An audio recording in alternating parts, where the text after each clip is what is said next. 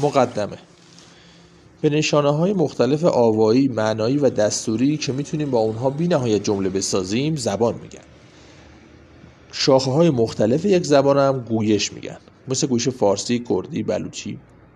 باز به انواع هر گویش لحجه میگن. مثلا لحجه های گویش فارسی میشن تهرانی، اصفهانی، دارانی.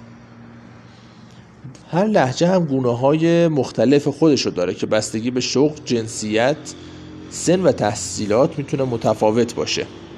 مثلا لحجه یک فرد تحصیل کرده دارانی با یک فرد بی سواد یا یک فرد سال خورده می‌تونه متفاوت باشه.